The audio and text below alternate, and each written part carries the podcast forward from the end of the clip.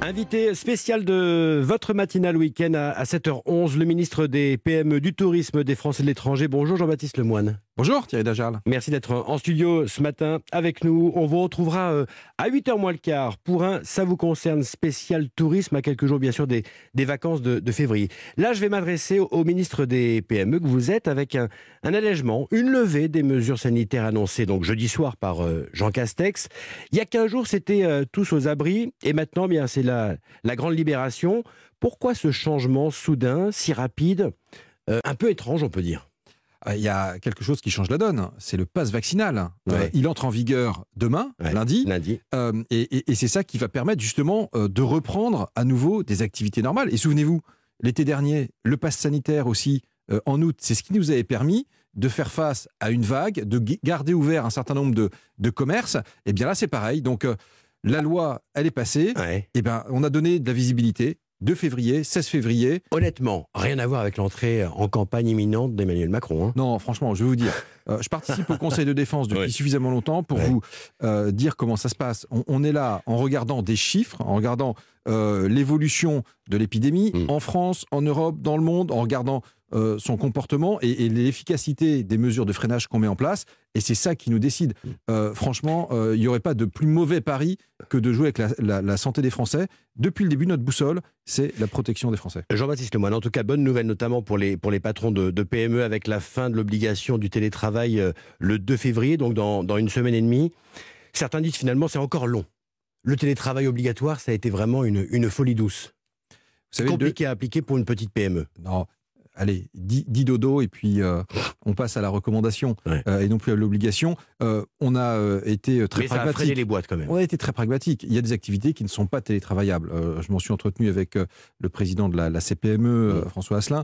Il y en a d'autres pour lesquelles ça peut s'organiser. Et moi, j'ai toujours fonctionné sur la confiance avec les chefs d'entreprise. Je sais qu'ils sont organisés dans le dialogue avec leurs salariés. Mais c'est vrai que le télétravail, il a eu un impact aussi sur un certain nombre de commerces, de commerçants. Je pense à nos amis restaurateurs notamment, et c'est pourquoi d'ailleurs on est venu aussi en soutien avec des aides dédiées pour faire face aux pertes de chiffre d'affaires, moins 30%, moins 40%, moins 50% parfois. Avec Jean Castex, en milieu de semaine dernière, eh bien, nous étions justement aux côtés de ces restaurateurs pour annoncer des aides au paiement de leur cotisation. Justement, parlons des restaurateurs, des aides qui vont perdurer, combien de temps, jusqu'à quand?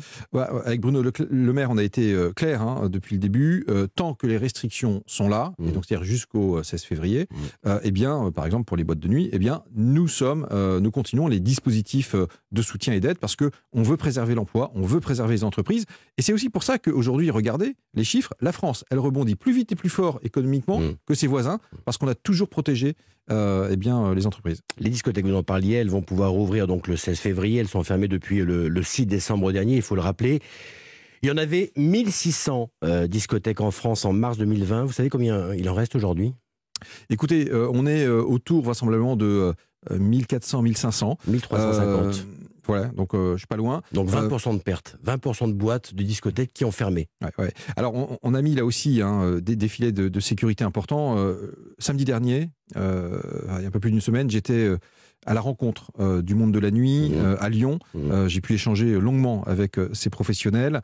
Moi, je leur tire mon chapeau parce que il a fallu serrer les dents. Nous, depuis décembre, on a réactivé aussi les dispositifs de soutien. Je le dis pour ceux qui nous écoutent d'ailleurs, les dispositifs sont en ligne depuis le 6 janvier. Ils peuvent déposer leur dossier, etc. Et on va être très réactifs. Mais ce qui compte, ce qu'ils voulaient, c'est travailler. Et ce qui est très bien, et le président de la République en a tenu le plus grand compte, c'est qu'il les fait rouvrir en même temps que les autres, en même temps que la consommation debout, en même temps que les bars dansants. Et donc, ils ne sont pas stigmatisés. Et je leur tire mon chapeau parce que depuis le début, ils ont fait le contrôle du pass sanitaire. Ils se sont assurés qu'il n'y avait pas de fraude. Et ils ont été les premiers à le faire. Ces discothèques, elles vont rouvrir avec masque, sans masque? Comment ça va se passer? L'idée, c'est qu'on rouvre...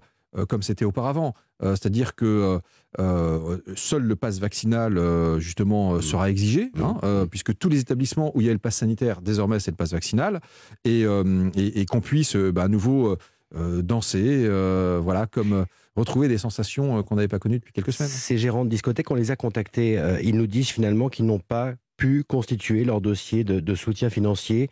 Ils ont pu le faire que depuis 2 ou 3 jours seulement. Alors, les annonces ont été faites mi-décembre. Après, ils ont tout un travail à faire avec leurs experts comptables. Ce que je peux vous dire, c'est que à date, nous, on a une centaine de dossiers qui sont arrivés au ministère de l'économie. Et naturellement, au fur et à mesure qu'ils arrivent, eh ben, on les traite. C'est très important qu'ils aient effectivement ce soutien. Et on a été, y compris jusqu'à prendre les traitements des gérants, parce que le mois de décembre, c'est un mois important. C'est un mois où ils font un chiffre d'affaires significatif qui permet de tenir... parce qu'ils ont une saison inversée. Hein. Souvent, on va, voilà, dans les centres-villes, on va plus en discothèque sur l'hiver que sur l'été. Ouais. Donc c'est important qu'on soit au rendez-vous du soutien de ce point de vue-là. Encore une question des restaurateurs qui ne veulent pas contrôler l'identité de leurs clients. Ce sera le cas avec ce pass vaccinal à partir de demain lundi. Ils disent finalement, on n'est pas flic, c'est pas notre métier. Mais d'ailleurs, la loi, elle ne dit pas tout à fait ça. Soyons précis, la loi, elle dit, si vous avez un doute sur... la correspondance entre le pass vaccinal et la personne, à ce moment-là, vous pouvez vérifier. Parce que moi, j'ai eu des retours terrain, hein, des gens qui m'ont dit « Ah bah c'est vrai que parfois, on voit quelqu'un de 20 ans qui se pointe avec un pass sanitaire dont la date de naissance est quelqu'un qui a 45 ans ou 50 ans, on sait qu'il y a un problème. Voilà. » Donc, c'est dans ce type de cas où celui qui tient l'établissement peut... demander. Mais vous voyez que c'est pas systématique et moi je fais confiance au bon sens aussi, là aussi de la profession. Jean-Baptiste Lemoyne, ce sera